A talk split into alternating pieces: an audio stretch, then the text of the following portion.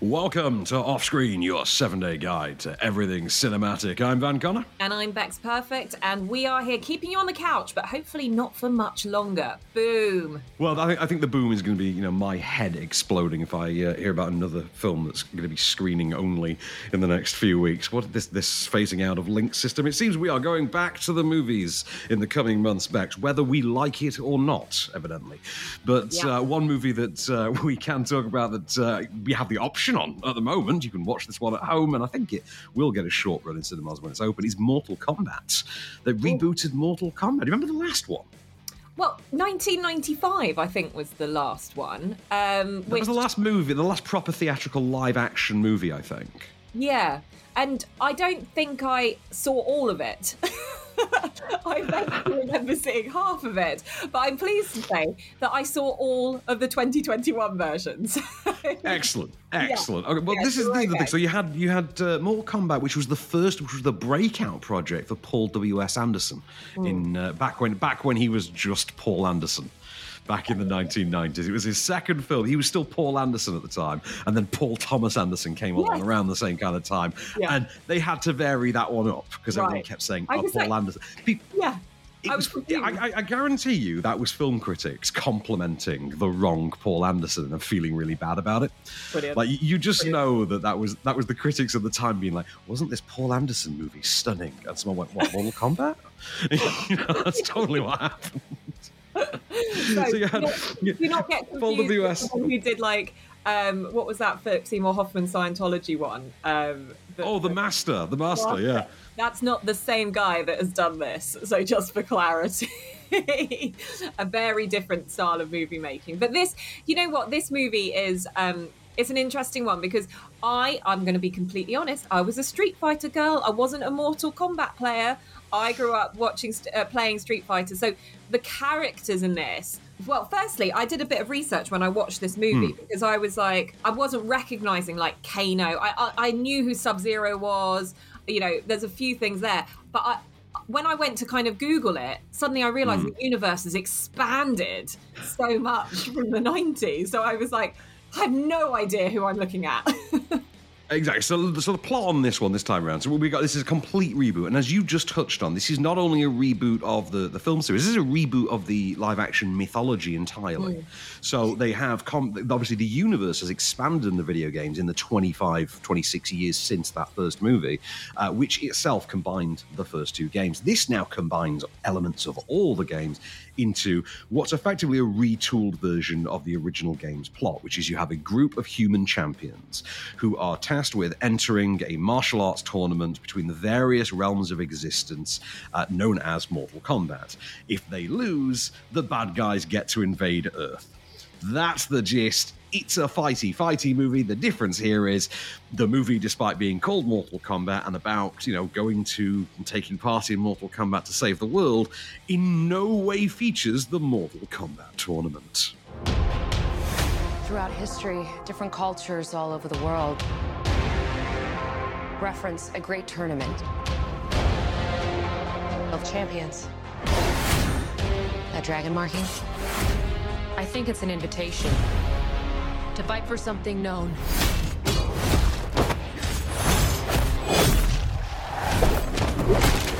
as Mortal Kombat. These are your champions. I'm Sonya. That's Kano. I'm Liu Kang. Name's Jax. Kung Lao. The fate of Earth is in our hands. So I'm not going to lie, there was a moment where Raiden comes in, right, who is the lightning guy, and I was uh, for a moment going, "Am I watching Big Trouble in Little China?" I mean, this character is identical to one of the characters in that, and it's like. It, I got a bit confused at points, and you know, uh, the, the names suddenly like this nostalgia was creeping in because I was like, I recognize Sonya in this, and I recognize Kano, the name, and Liu Kang, and things like that. But I was like, I couldn't put a face to them, so I actually quite enjoy because I didn't have that reference point. I wasn't kind of critiquing how like for like they are with the video game character, and I quite liked that. I could enjoy it more. But you're right, I, I did sort of kind of go, towards the latter half of the movie going, did I miss the actual tournament? Like, there's a lot of but what have I something?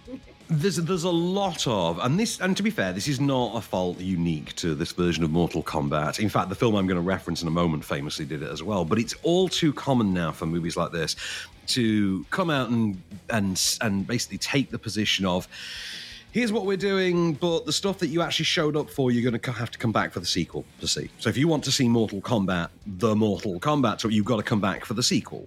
Which you know, this is you've got to go through all of the first movie for them to become the Fantastic Four before you then get the sequel where they're the Fantastic Four, or the film that I'm, I'm more directly want to compare Mortal Kombat to because I think the comparison really holds, and I'm surprised I haven't heard this more actually, is the Power Rangers reboot from four years ago that Lionsgate put out which hmm. takes something bright, and colourful, and wacky and tries to make it as real world as possible.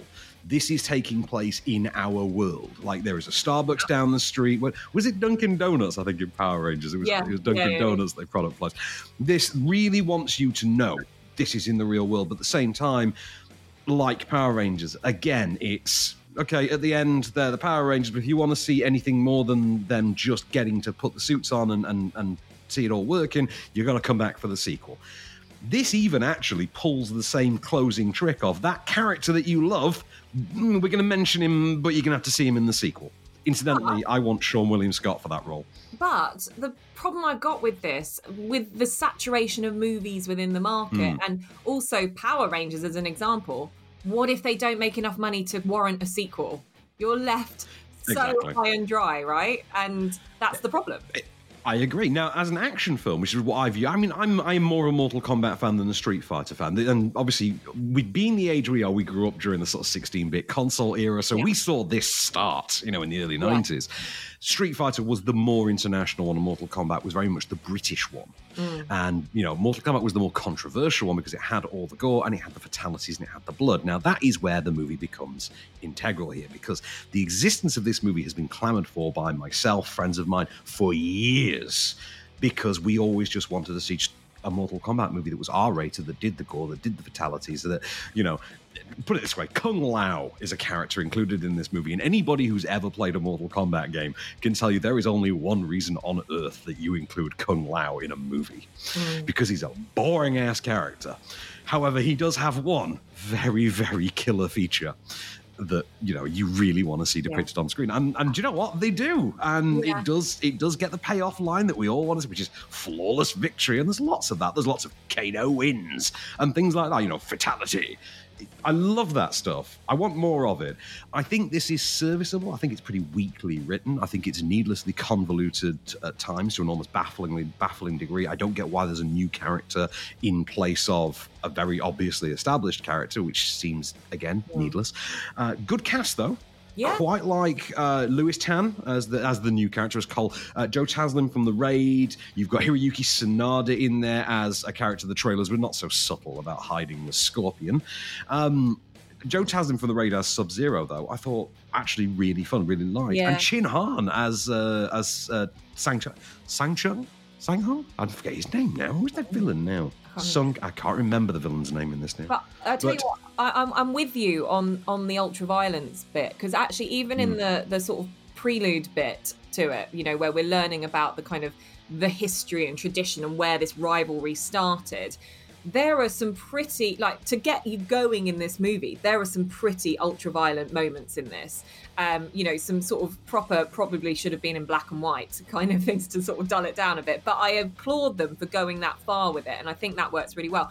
So look, I think it's a middle of the road movie overall. I'm with you with the scripting; it's nothing special. But if you're not in it for that, you're in it to kind of see the action and see the gore and see everything that goes with it, and and that for me really works. And to be fair to it, like I say, I'm, I'm going into this mainly as an action film. It is actually a rather impressive action film. There is not a wasted shot in the fight choreography. There's not a wasted move either. Mm. It's very, very obviously a movie that has paid very close attention to its fight team. There's Yeah. clearly worked very closely with its fight choreographers because you can tell from the way that the, the way that those scenes are shot, the way that it's been filmed, the way the choreography is entwined with the camera at any given time, the way that everything is staged. I think it's actually quite impressive. One of the, mo- in terms of physical combat, one of the more impressive films I've seen in recent years. Actually, Yeah, it's not a yeah. John Wick, but it's pretty damn good. For me, I give that probably one and one and three quarter thumbs up. I really enjoyed it for what it is. I, I- do you know what? I'm going to go with the same. I'm going to go with a one and a half for that one. Yeah. And uh, when we and when we return, we'll see what else we can cook up on Freeview.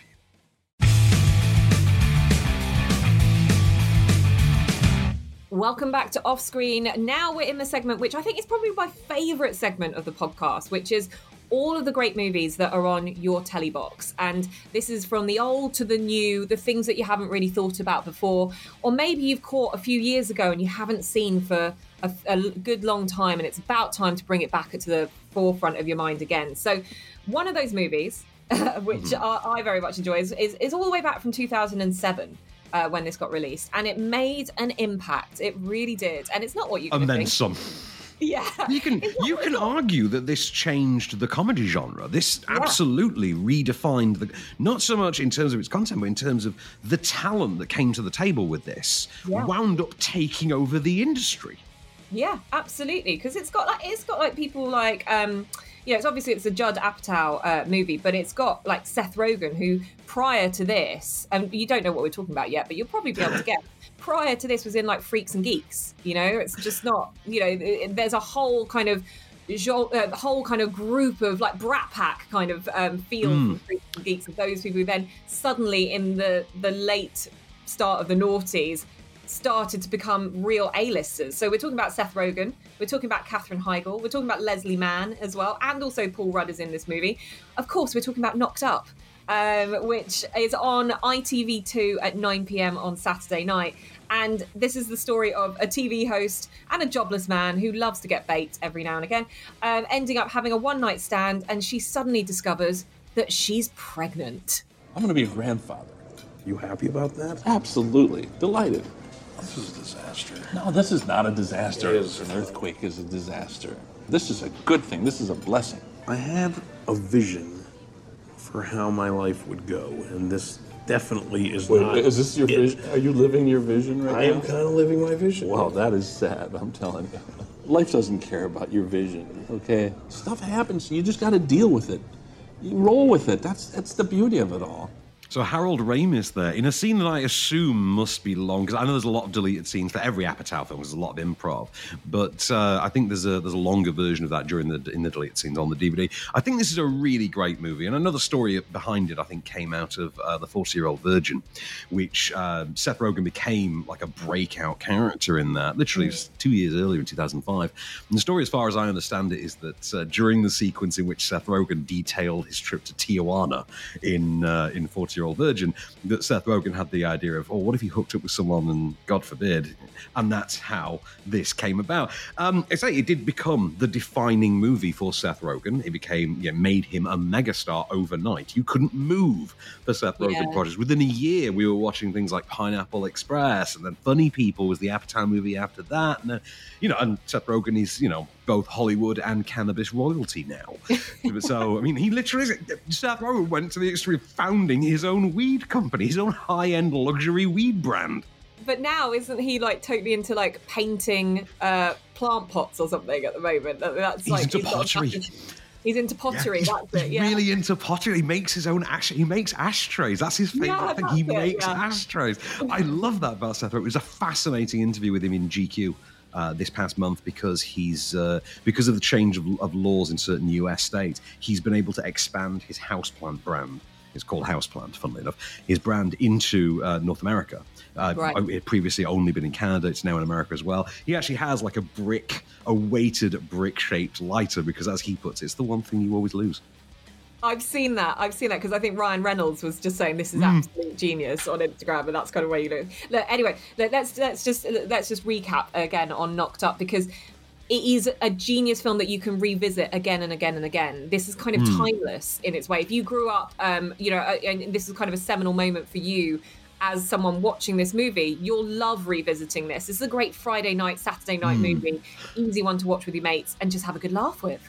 Well, that's the thing as well, isn't it? Because it's got heart and soul and it is quite dialogue driven. And although it is a comedy, it does also bring some drama to that comedy. Like, this turned out to be the breakout vehicle for Katherine Heigl as well at the Yeah. time, which we don't tend to think about because, well, let's be honest, she kind of flushed her career away very, very slowly over time, doing the exact same shtick that she pulled with this, which was I'll take this clear breakout hit and I'll do nothing but smack talk it in the press, despite the fact that I'm literally afforded that opportunity based on the success it afforded, you know, of this film. Um, she replaced Anne Hathaway, incidentally, who uh, had quit who quit the movie over the birth sequence. She didn't like how graphic the birth sequence was. Apatow was adamant that it had to be included. Anne Hathaway quit as a result, and we got stuck with Katherine Heigl. Now, I actually like Heigl in this movie. Yeah, me Uh, too. I think she really suits it. I don't think either of them, for one second, are believable as 23 year olds, which is what they're meant to be. But uh, other than that, very, very good movie. Some great dialogue. I can relate hard to a lot of the Paul Rudd sequences in this. Yeah. But to be fair, Yeah, to be fair, Van, right? If you watch Freaks and Geeks, right, hmm. and you look at Oh, Seth watched Freaks and Rogen has been like Seth Rogen has been like a 35 to 40 year old man ever since he was a teenager. So like, I kind of get I it. watched him in. Uh, I watched him in. What was that show I love? Undeclared. He's in Undeclared with, uh, and he's part of a cast that includes Charlie Hunnam as well. Charlie Hunnam plays like a British theatre act, uh, theatre student, set in college, and he's a, a theatre student, and it's yeah, it's really, really good. I think Jason Segel. Uh, was in it as well. Uh, absolutely check that series out if you've never seen it. But uh, Knocked Up, I think, is just tremendous. Yeah, absolutely. Right. Okay. So that is your Saturday night fix. Don't worry, we've got you sorted. Please don't get yourself knocked up when you're watching this. But um, on Sunday, if you're needing something a little bit different, I love this movie. This is on BBC Two, 4:45 p.m. So this is a good Sunday afternoon movie. You might not have seen it in a while. It was out in 2002. It's Catch Me If You Can. You love this film, Van? Do you know what? I barely remember this film. I'm just going Oh, to be really? honest. I'm going to be really honest. I, I, I took a date to see this movie, and I, I we, we weren't paying attention to the film at all. Like, I remember thinking it was all right. It wasn't. It's it's not even in my top 20 Spielberg movies. It's not in my top 20 DiCaprio movies. But I remember thinking it's all right. Okay, fine. Well, it is a Spielberg movie. It follows the true story of con hmm. artist Frank Abagnale, who is played by Leonardo DiCaprio, and he's duped people worth millions and millions and millions um, with his masterful art of deception. But he is being followed by and pursued by an FBI FBI agent who is played by Tom Hanks in this. And what's brilliant about this movie is obviously it is a true story. The clever little hacks that he does to to create the the art of deception is brilliant. It's a period piece, so it's really interesting to kind of see how that world is created. Oh yeah, this was sexy Mad Men before Mad Men, wasn't it? Exactly, exactly. And then also, what you're getting is you're getting this brilliant cat and mouse chase between Tom Hanks and Leonardo DiCaprio. And I just think it works phenomenally well. And it's one of those Spielberg movies that I really remember and I really like to revisit from time and time again. So, yeah, look, Sunday afternoon, perfect time for it. BBC Two, 4:45 p.m. I would say go and enjoy this. And if you, uh, uh, it is a couple of hours long, so it isn't the shortest of movies if you're after a quick fix. But actually, you know what? It's worth sitting down and remembering all the different scams that he did because that's what keeps the pace going and that's what keeps this as a really exciting movie. But you know what? If you've got your other half in tow you want to snog your way through it, just like Van did when he was uh, in 2002, then by all means, just do that. I remember that girl like it was yesterday. Anyway, don't remember the movie though. Uh, a few good men then for Monday night. So this is going to be a hell of a one to start the week. A few good men's on Sony Movies, 9 p.m. on Monday. One of my favorite movies ever. Funnily enough, I think it's Bart Kermode's most hated, but uh, he seems to really hate the. He hates the ending of this for some reason. Mark Kermode is more controversial than I think people think because he is the doctor. He is like you know he is the the guy that everyone thinks of when it comes to movies. But he had some really controversial views. Ah, he has. Yeah, I'll tell you about the time I got him, to, got him to give his first fist bump. That was that was fun. Anyway, nice moment. But but uh, yes, a few good men. Uh, Rob Reiner directed a movie written by Aaron Sorkin, adapted from his own stage play, and it is the project, of course, that made Sorkin. Uh, they'd follow this up, of course, with the American President that he wrote the script for, which in turn would then lead to him creating the West Wing, Studio 60 Sports Night, things like that, and of course, all the way up to present day, where you know his movie was up for Best Picture this year. So you know, Yeah. very nearly had Oscar winner Aaron Sorkin this year. Few Good Men sees uh, uh, Tom Cruise back when he used to only do like drama thrillers, playing Kaffee, a sort of uh, chip on his shoulder jag lawyer who is tasked with defending two Marines accused of murdering a fellow Marine in Guantanamo Bay, auspiciously under orders from an, a, a, a, very sinister general played by Jack Nicholson, and it's a disciplinary procedure referred to as a code red. We use words like honor, code, loyalty. We use these words as the backbone of a life spent defending something. You use them as a punchline. I have neither the time nor the inclination to explain myself to a man who rises and sleeps under the blanket of the very freedom that I provide and then questions the manner in which I provide it. I would rather you just said thank you and went on your way. Otherwise, I suggest you pick up a weapon and stand a post. Either way, I don't give a damn what you think you are entitled to. And that, ladies and gentlemen, is why he got nominated for an Oscar for actually a very short amount of screen time. This is kind of like a Judi Dench and Shakespeare in Love, like 15 minutes or so is what you see of them. But wow, do they pack a punch. Obviously, Judi Dench actually picked up the Oscar. Uh, sadly, Jack Nicholson didn't. But I, the one caveat I'd have about this, and I love this film, right? I really mm. love it. But there are people who are not going to love the adaptation from stage play to film um, because either people will think that it belongs on the stage or that it actually is too stagey for film. I actually think this has a bit of a, a, good balance about it. This isn't Fences. This isn't even Ma Rainey's Black Bottom. This is, you know, this has enough cinematic qualities about it to make it really feel at home in a movie setting. So if mm. you have a worry about that from what we've said that it was originally an Aaron Sorkin play, don't be worried about this.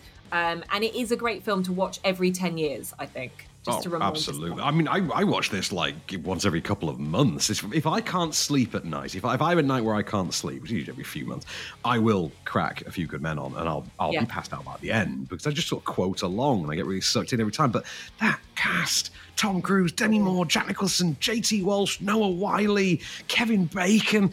It, it just oh man, I love this movie. Yeah. I, I, mean, yeah, I, I absolutely love this movie, and also it features one of my favorite ever shutdown lines when Tom Cruise needs something to throw at Kevin Bacon and just sh- and just out of the blue just shouts, "You're a lousy softball player, Jack." Love it. Love it. Love it. There we go. Sony Movies, 9 p.m. on Monday. What a way to start your week. When we're back, we're going to kick off the second half of the week with even more great movies.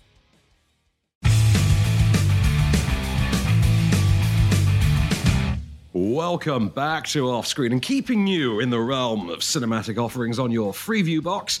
Well, we're off to Mars next, Miss Perfect. So, ITV4, Tuesday night, 11:45 p.m. It's a bit late, but I think if you're going to be watching a movie at uh, you know after 11 p.m., why not make it one of the definitive Paul Verhoeven romps? This is 1990s Paul Verhoeven directed uh, adaptation of uh, We Can Remember It For You Wholesale by Philip K. Dick, now remade as Total Recall, starring Arnold Schwarzenegger, Michael Ironside, Ronny Cox, and none other than Sharon Stone.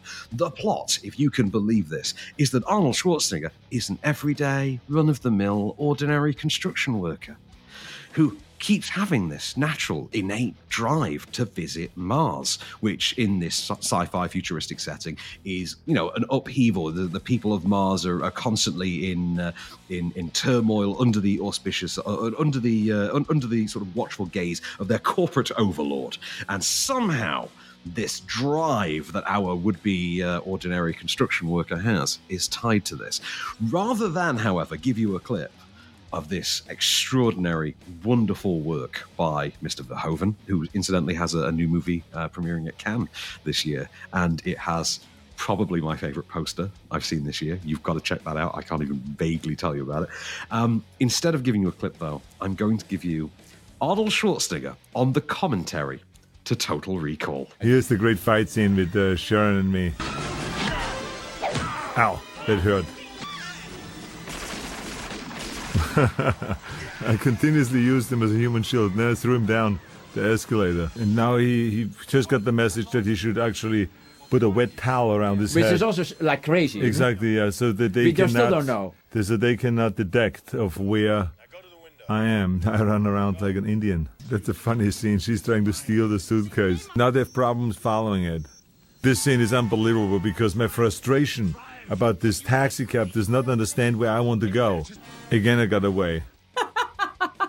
Now we we have discussed this, and I was like, "This sounds unreal." That he's just going to literally sit there and talk through this whole scenario bit by bit. But he does. That that is proof. He- he- Give us that proof. is that is Arnie's version of a commentary. That is my second favorite movie commentary after Drunk Ben Affleck does Armageddon. Right, that, that is always going to be my favorite. This is my second. It's hilarious. Arnold Schwarzenegger literally just narrates his own actions on screen. It's genius. And the other guy, by the way, you could hear on that was actually director Paul Verhoeven. So Total Recall, you got to If you've never seen Total Recall, what are you doing with your life? And if you have seen Total Recall, you damn well know why you should be watching it again because it's awesome. It's awesome. It's got some of the best practical effects I think I've ever seen. Um, and uh, it's Arnie. Th- those those three boobs are practical. Exactly. I, exa- I was. Go- do you know what? I was going to mention the three boobs, and then I thought I'm going to hold it back on that. But that is probably one of the most iconic practical effects, very practical, in fact, um, from this movie. But Arnie. Brilliant in this. Of course, he's a construction worker that ends up on Mars. Why wouldn't he be? It's Total Recall. ITV for 11:45 p.m. There we go. I hope you guys enjoy that on Tuesday.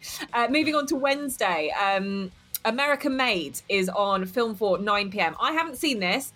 I know you're a big fan of this. Is Tom Cruise does blow, essentially, is what you described it to me as. that's, that's what I said to you. Tom Cruise does blow. I'm like, oh no, no, no, not like, not like that. No, he makes the movie, the Johnny Depp movie blow. He basically just does that. Doesn't actually, although I think he does do coke in the movie. But yeah, you know, the whole thing. So this is um, based on a true story. I think this is a this is uh, brought to the screen by Doug Liman. Uh, Yeah. who, you know, most recently did Locked Down with Anne Hathaway and Chewie Ejiofor. Um, this is uh, st- based on a true story. Tom Cruise is the pilot who, in the I think it's the seventies, um, takes a job with the CIA, effectively smuggling drugs and weapons in and out of South America. And it's it's effectively sort of Goodfellas-like tale of how this guy gets in bed with the U.S. government, only to start to enjoy the criminal side of his cover a little bit too much. CIA owns this? No, no. Uh, independent aviation consultants. IAC. Yeah. You run the company, but after hours, you work for us. Takes pictures? The work is covert. Covert. So uh, anyone finds out about it, uh, family, friends, even uh, Lucy. It's Lucy, right? Yeah, that's right. That'd be a problem. Oh, this is legal? If you're doing it for the good guys, yeah. Just don't get caught. So you can hear that. Is it legal? It is if you're doing it for the good guys. It's a very Wolf of Wall Street way of looking at things, isn't it? Because Yeah. hmm, very flexible definition. Um, a very fun movie. Uh, has a lot of swagger in the period setting, but I mean, as I say, it's, it's one of those films. If you've seen, for instance, Blow, this is not going to you know be life changing for you because you've basically already seen this movie and you've seen it done with arguably a slightly better actor at the time because back was back when Johnny Depp was good, and yeah. But I, I think I had a problem with the pace in Blow, and and Hmm. and like it lack it took itself very seriously as a movie. Whereas if this is a little bit more, if this is a little bit more kind of loose with it, then I'd probably enjoy that a little bit more. I don't know. I thought this was about as loose as Blow, but I, I don't remember being uh, Blow being as as straight laced as I think you do. I mean, for one thing, I remember the, the Johnny Depp scene in the courtroom when he's talking about what what I do. I, I flew some plants over an imaginary line. I mean, come on, where's the crime? I love that moment. But also, Mm. there's a you know there's, there's an inherent logic to its argument that I uh, can't help but appreciate. But it does seem like the same movie, both in terms and sort of structure. Um, on to Thursday night then, film four, six forty-five. Ooh, should we play an imitation game, Miss Perfect?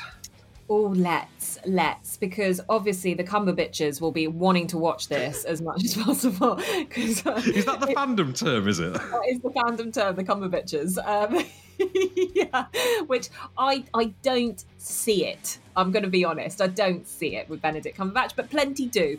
Um, so they'll be rushing to Film 4 6:45 p.m. on Thursday to watch this because he is playing Alan Turing, the British mathematician who joins the team to decipher the German Enigma code in World War II. So they, he builds a machine to crack the code. We all know about the Enigma machine, but we didn't really know the story behind it. Now we do.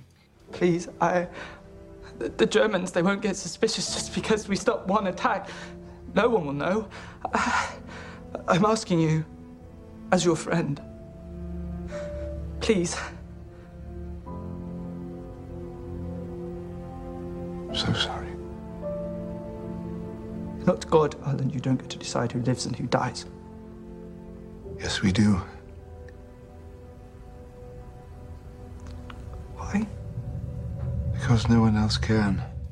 You know who I like? So this has got a great cast in it, um, and and one of the people that I I, I wish got more recognition just generally because he's such a great actor is Matthew Goode, um, who is in this movie. I think he is just brilliant. Mark Strong's also in this. Allen Leech, Keira Knightley as well is in this, as is Charles Dance.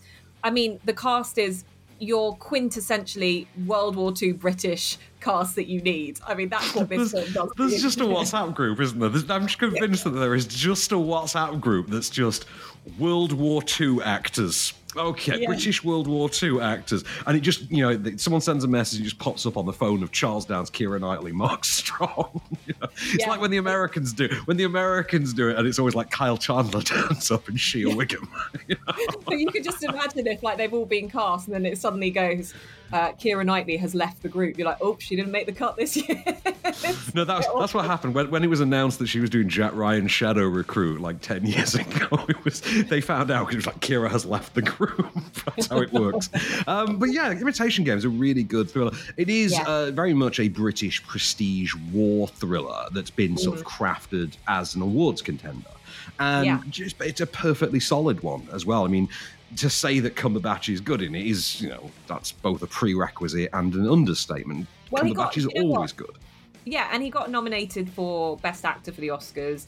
It also got um, Best Best Adapted Screenplay uh, nominated. It, none, it didn't win anything, but Best uh, Best Picture it was up for that as well. Um, so you know. It, it, it's it's done really well across the board, and I think 2015 it was a good year for a film like this. I thought was, I was, for me, I was very happy as well that the actual story of Alan Turing had actually been brought properly into the mainstream, had actually been lionized into the mainstream consciousness because it, it's, I mean, obviously, you know, me tech nerd, but, uh, you know, it's obviously the Turing test we had encountered Yeah. that same year. The Turing test was being talked about in Ex Machina, was literally the plot of Ex Machina. Uh, so, you know, if you wondered what that Turing test was about, meet the man who created it. Yeah. And uh, so, Imitation Game, 6.45, which is a perfect time for it, Thursday night on Mm. Film Point. It is a really good sort of after tea movie, isn't it? You have your tea, you watch Imitation Could you be more British after tea movie? I after mean, tea, yeah. but just you know, put your put your jam and your cream on your scones and sit down and enjoy it. It's got come on, Cumberbitches, let's get going. But but hang on, are you are you a cream then a jam or a jam and then a cream? That's the real question. Perfect. I'm cream then jam. I you see, that's the- it. It's the proper way, isn't it? That's the Yes, proper I, way. I treat the cream like butter. You put that on first. Uh, Oof, I know. some yeah, get psychos in the world, man. Yeah. I know, right? Well, let's round off your week with um, a movie that picked up controversially a Best Actor Oscar for its lead actor in this. Um, I say controversially because we've never seen him really work again.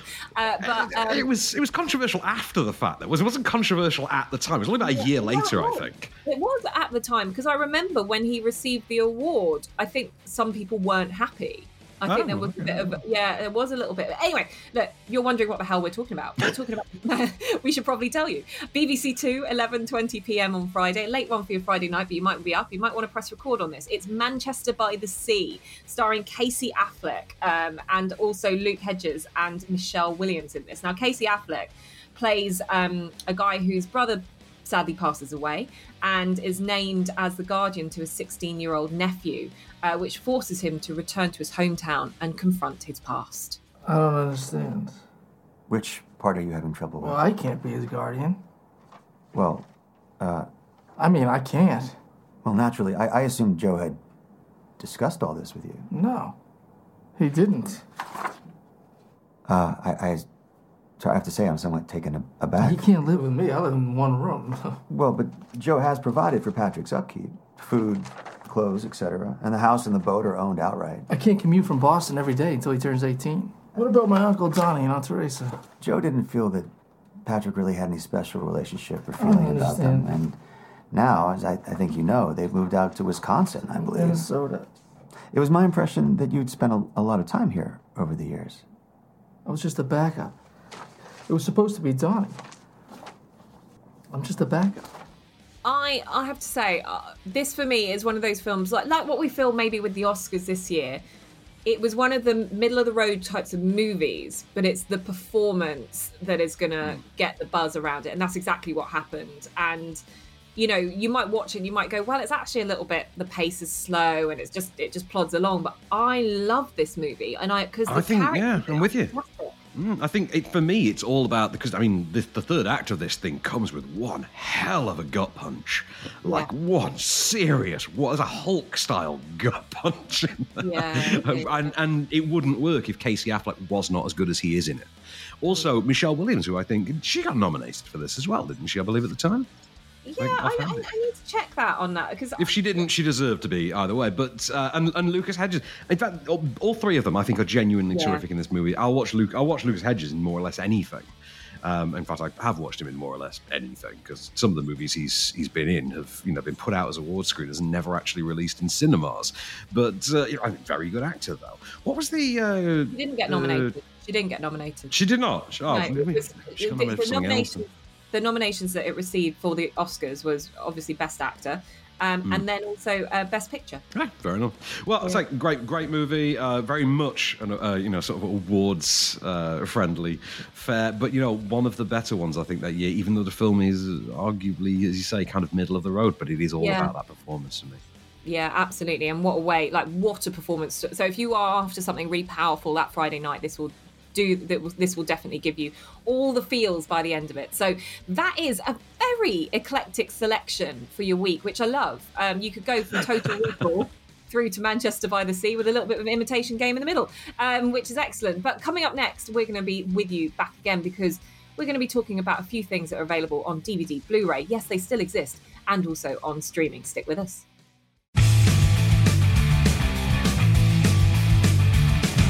Welcome back for one last ride off screen.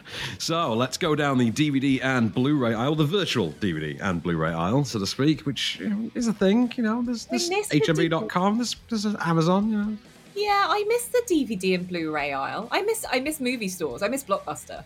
I miss video stores. I miss video stores. I used to work for Blockbuster. But to be fair, eh, you know, to be fair, there's there's one left. I've not watched the documentary about it actually. I've There is a watched the documentary. Did you, did you- is it any good?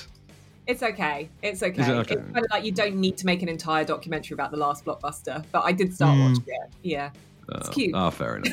okay, so on on Blu-ray and DVD from this coming Monday, which is the 10th of May, uh, we have a movie that uh, was part of the uh, the, the you know the, the very rather high-profile HBO Max release strategy that Warner Brothers came up with, and this was their would-be Oscar contender out of that.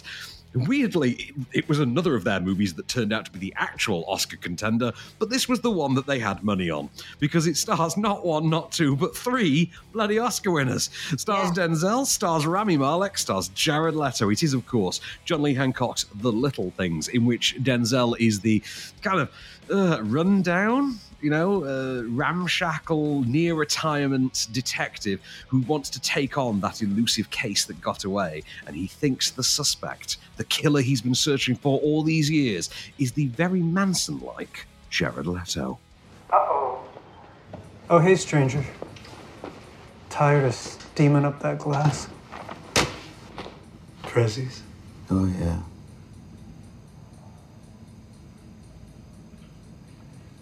This is the part where I start feeling like it's a trap. Open it up, find out.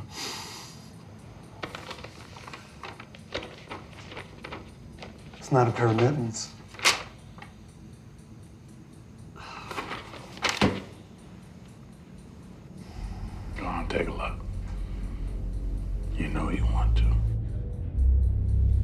Mean, talk about judging someone just based on their appearance, you know? Just because he looks a bit like Charles Manson doesn't necessarily mean he's Charles Manson, but you know, that's the way it was in the 90s in which this was set, right? This is like, th- this is kind of a semi period piece in this. It's, it's an interesting one because like Denzel's character, he's not, he's not, he's he's burnt out is the way that you Hmm. describe it. He's he's been obsessed with this case for so long, and then Rami Malek is like this hotshot detective who's who kind of just is going to win this case, you know. And that's yeah, the thing. because because when I think arrogant hotshot, yeah, the first person I think to cast is is Rami Malek. Yeah, yeah, Yeah, absolutely. it- yeah.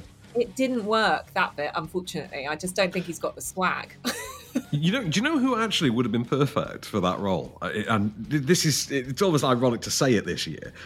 Would have been Armie Hammer, funnily enough. If you'd had Armie Hammer in that mm. role, I actually think it would have worked better. Rami, don't get me wrong, I know Rami Malek is an infinitely better actor than Armie Hammer, but I'm just saying for that character, Armie Hammer kind of suit, would have suited it better. Scott Eastwood, actually, as well, would have been a, a, a good candidate. Yeah. It would have been a good I actually, Scott weirdly, here's a ball. Here's a here's a curveball for you. Woody Harrelson. I would have loved to have seen Woody Harrelson do it.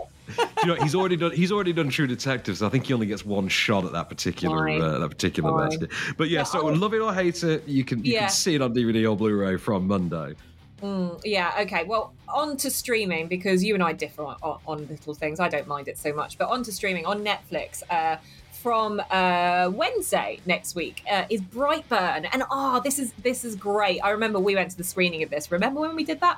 Um, Yep. And uh, voluntarily, I remember we did voluntarily. Yeah, voluntarily, yeah. And um, this is kind of your anti-Superman movie, right? Because effectively, yeah. yeah, because it's what would happen if, as with Superman, a- an alien baby lands on Earth, gets adopted on a farm by some people, turns out to not be the savior of Earth, but actually the anti-Christ in a way. That's the way I'd kind of look at it. Mom, who am I? You are a gift. White shirt, now red, my blood. When you sleeping,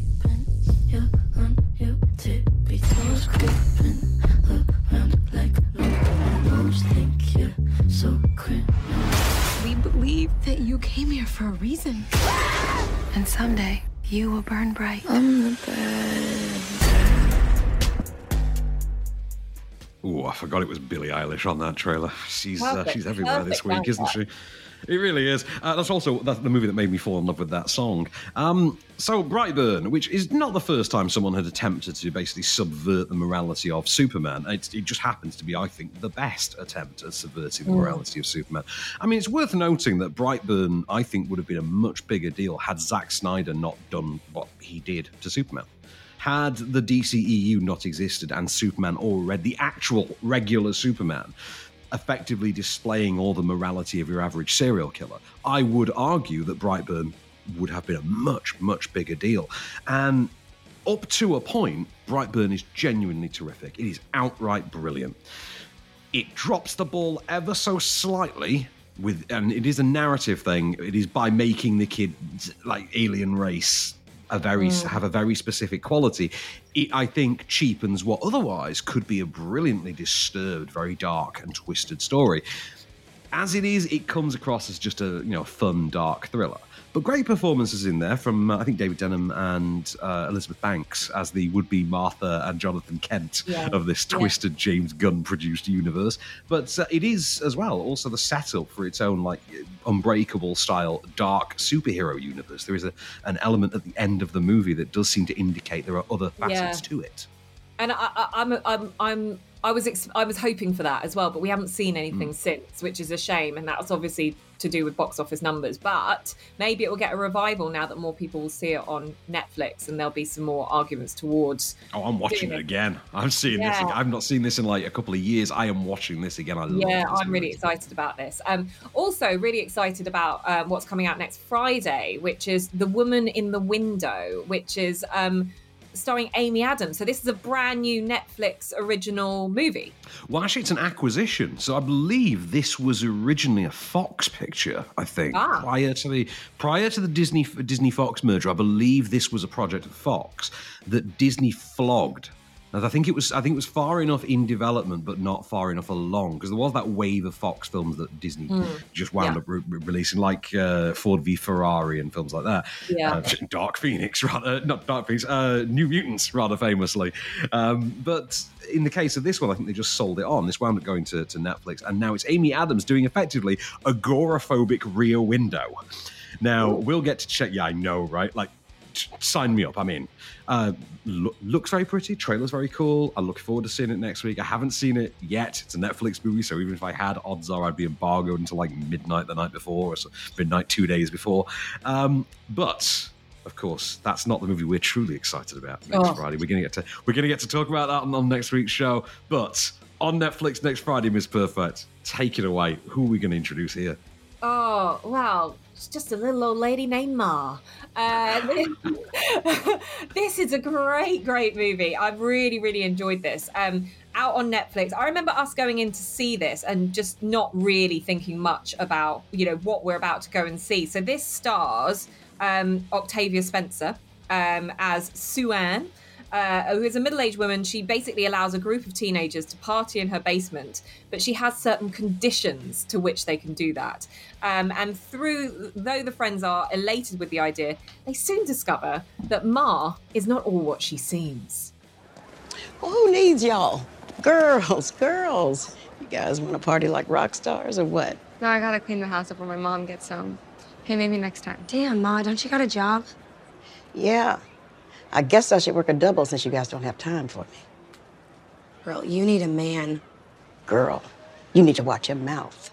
She's like, I'm the cool mom. I'm the one that you, you know, I, I may be in my 40s, but you definitely want to hang with me. And they're like, oh, well, okay, you can get us some booze. It'll be, we're up for it, right? Oh, Well, first, first of all, mistake. Sp- speaking of the cool mums, I'm just going to say the bottom fell out of my world when I was watching this movie. Uh, when I came to the realization that Juliette Lewis is genuinely old enough to convincingly play a teenager's mum. Like that is the bleakest thing uh, you could ever. It's like between her and Winona, I am feeling old AF. You know, it's it's it's it's just it's killing me. Well, do you know what? Everything about this movie is going to have you on the edge of your seat because you don't know which way it's going to take you throughout most of it, and then suddenly it hits you, and you're like, Proper "Whoa!" fun And psycho thriller, isn't it? it really is. And you know what? Octavia Spencer in this, oh, absolutely brilliant in this. So you know what? If you've seen her in stuff that's a little bit more sort of heavy hitting. I think this is going to lighten it up and show all of the brilliance that is for her as an actress. So, yeah, enjoy it. It's a great way to round off your week. as well because there, were- this came out around the same time as Greta, which was another fun psycho thriller. That one starred Chloe Moretz and Isabelle Huppert. If you double build Ma and Greta, that's a fun evening. That is a twisted evening. Not sure how I feel about doing that, but yeah, each to their own. Um, but that, you know, look, we're going to talk a bit more, hopefully, next week about The Woman in the Window, uh, because that's going to be one of the big releases. We might have to chop and change that, because, like you say, we might be embargoed up to our eyeballs on that one. We're not so Mm. sure just yet. So stick with us. But obviously, the week after is the week that cinemas reopen, which is a Indeed. milestone. Well, they're dumping a lot of movies into cinemas that day. So it's going to be Monday the 17th. And so, uh, you know, the cinema's going to reopen that day. You'll be able to rock up to your nearest multiplex and choose from the likes of Undergods. Uh, there's The Unholy, which is a horror movie starring, uh, what's his name? Jeffrey Dean Morgan from Ooh. Supernatural, Walking Dead. Uh, a Lady in the Portrait's being put into into cinemas. Sound of Metal's getting a theatrical release that day as well. Nomadland as well is going to be in cinemas. Uh, there's Maya the Bee three. Wait, that wait, series whoa, is still whoa, going. whoa. Are you saying that we might actually be able to see some of the movies that were listed at the Oscars this year? Shut the front Yeah. door.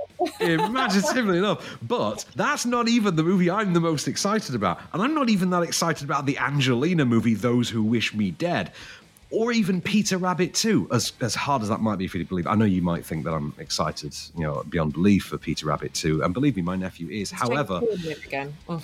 he he is, yes. Uh, David Oyelowo's in this one as well, strangely. But I'll tell you what's out that day, and I have been dying to see this for the two years that we've known it was coming.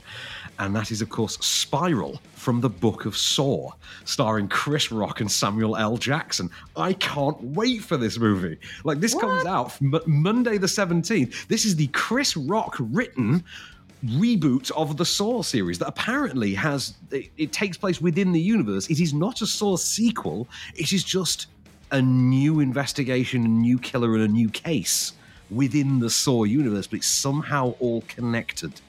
Don't know how that's going to work, but I'm dying to find out. Great trailer for that as well. Amazing. Oh gosh, I didn't know anything about that. I'm excited to see that. I mean, you know, I love a good Saw movie, so yeah, sign me up for that one. But look, however you're feeling about going back to the cinemas, um, there are still options. You know, video on demand has been, and uh, you know, the option for streaming has obviously been super popular for a lot of studios. So they are continuing to do that for a number of movies. So check out your options. Don't stop yourself from seeing great movies as and when they come out, and do Well, everything at your pace. Yeah, it's worth noting, isn't it, as well, that some of those films that are being put onto into cinemas on, on the 17th, they are available on streaming now. Like Nomadland is on Disney Plus. It's not even a premium access; it's just general subscription. That's part of the start here. Sound of Metal is on Amazon Prime, for instance. Uh, uh, uh, Those Who Wish Me Dead, if it's following the HBO Max release strategy as well, is going to be available on digital, presumably within about a fortnight. I think it's three weeks in this country. I think you have to wait three weeks for Warner Brothers movies. Um, it's going to be within three weeks to be able to watch that one at home. So it, it's there's not an, an, an immediate imperative for some of these films on theatrical, but of course, ones like Spiral and Peter Rabbit 2, theatrical is pretty much the only way you're going to get to see those. Yeah, yeah. But there, look, you've got lots of choice coming. It is a really positive thing that we are seeing light at the end of the tunnel with all of this. But as ever, we just want to encourage you guys to watch movies in whatever way, shape, or form you feel happiest to do it. So if it's in the cinema, fantastic. If it's at home, you have options. So go and enjoy. But for now, we'll leave you to it because there's lots of stuff that you can be watching this week. So I've been Bex Perfect. I've been Van Connor, and we shall return.